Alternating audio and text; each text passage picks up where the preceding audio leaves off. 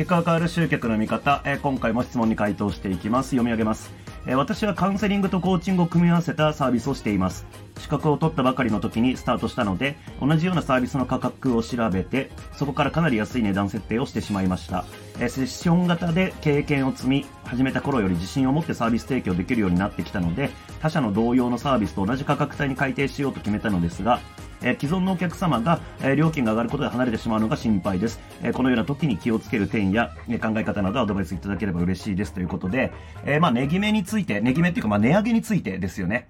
うん。まあまあ、やっぱりね、あのー僕たちのビジネスって、あの、あんまり原価かかんないビジネスではありますが、えーまあ、それでもやっぱり広告宣伝費がかかったりとか、まあ、あとね、あの、まあ、会社だろうと、まあ、個人事業主だろうと、えーまあ、売上げの中からこうね、えーまあ、会社であれば給料というか、まあ、役員報酬って感じで社長に入るわけですけども、まあ、どうにしてもその売上から、まあ、生活費が出ていくっていうことを考えると、あまあ、やっぱり物価が上がってる状況とかって、まあ、帳簿上は原価ではないんだけれども、えーまあ、ただ実質的に原価的なもの、うん、っ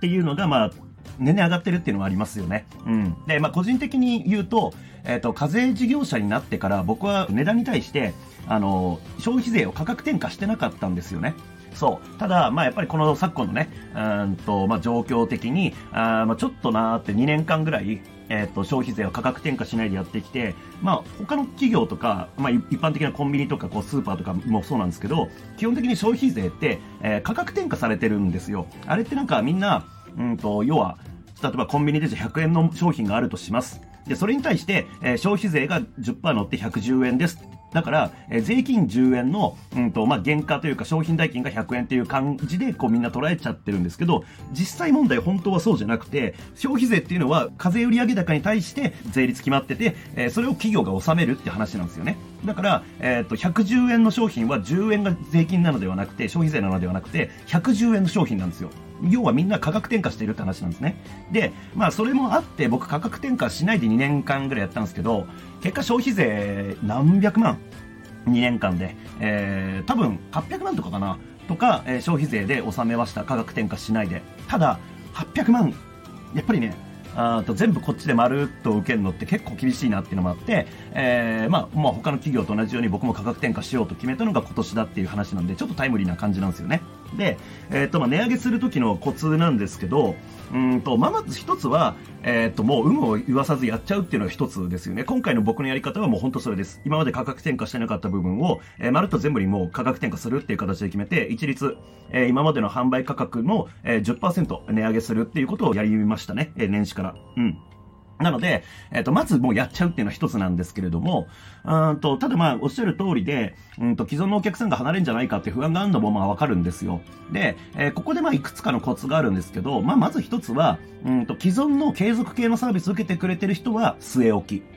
で、えー今後新規で入ってくる人はもう価格転嫁した後とか値上げした後の金額で販売するっていうのが一つですよね。で、そう新規になれば、あの、今までの価格とか知らないわけですから、まあ別に値上げしたのかしてないのかもわかんないですよね。うん。だから、えー既存の人で、あとは既存の人に、えーっと、まあ、もしね、え一回契約切れて、もう一回再開するってなった時には、えーまた新規の金額になっちゃうって旨だけ伝えておけば、うんと、まあ、ある種継続されやすいわけですからね。えー今や、続けた方が得なので。うん。なので、うんと、まあ、そんな感じで、既存は据え置きにして、新規を上げるっていうのがやり方の一つ。で、えーあとは、うんと、同じサービスを、ただ値上げするだけだと、まあ、やっぱり、こう、今まで受けられてた人たちが、うんと、なんか、うん、まあ、損した感じになるっていうのも、まあ、気持ちとしてわかるんで、そういう時には、えー例えば、うんと、新しいサービスとして、うんと、作ってみるっていうのも一つの手ですよね。その、その商品自体を、値上げするんではなくて、新サービスとして作って、で、本来、えーもらいたい単価間の商品を作るっていうのも一つ。うん。で、そうすると、あと、まあ、その商品の金額は変わってないけれども、本来売りたい金額のサービスができるんで、まあ、集中して売るのが、その新しいサービスの方に集中を切り替えていけば、えーまあ、結果値上げしたのと同じような形になるっていうのもありますよね。うん。まあ、あとはそうだな、でもそんな感じなんだ。値上げってまあやんないといけない時って絶対ありますからね。えーっと、どこかのなんだっけな、ちょっとこれ細かいのを忘れちゃいましたけど、えーっと、1%、だけ値上げすることによって業績がめちゃめちゃ伸びるっていうのがあったりするんですよ。確か商品価格の1%上げるだけなんですけど、えそれで、えっ、と、いろんなところにこう、なんだろうな、波及的に売り上げが伸びるよねっていうような理論があったりするんですよ。そう、だから、あと、多少でも値上げね、考えられるんだったら値上げしていった方が本当はいいんですよね。自分の経営的には。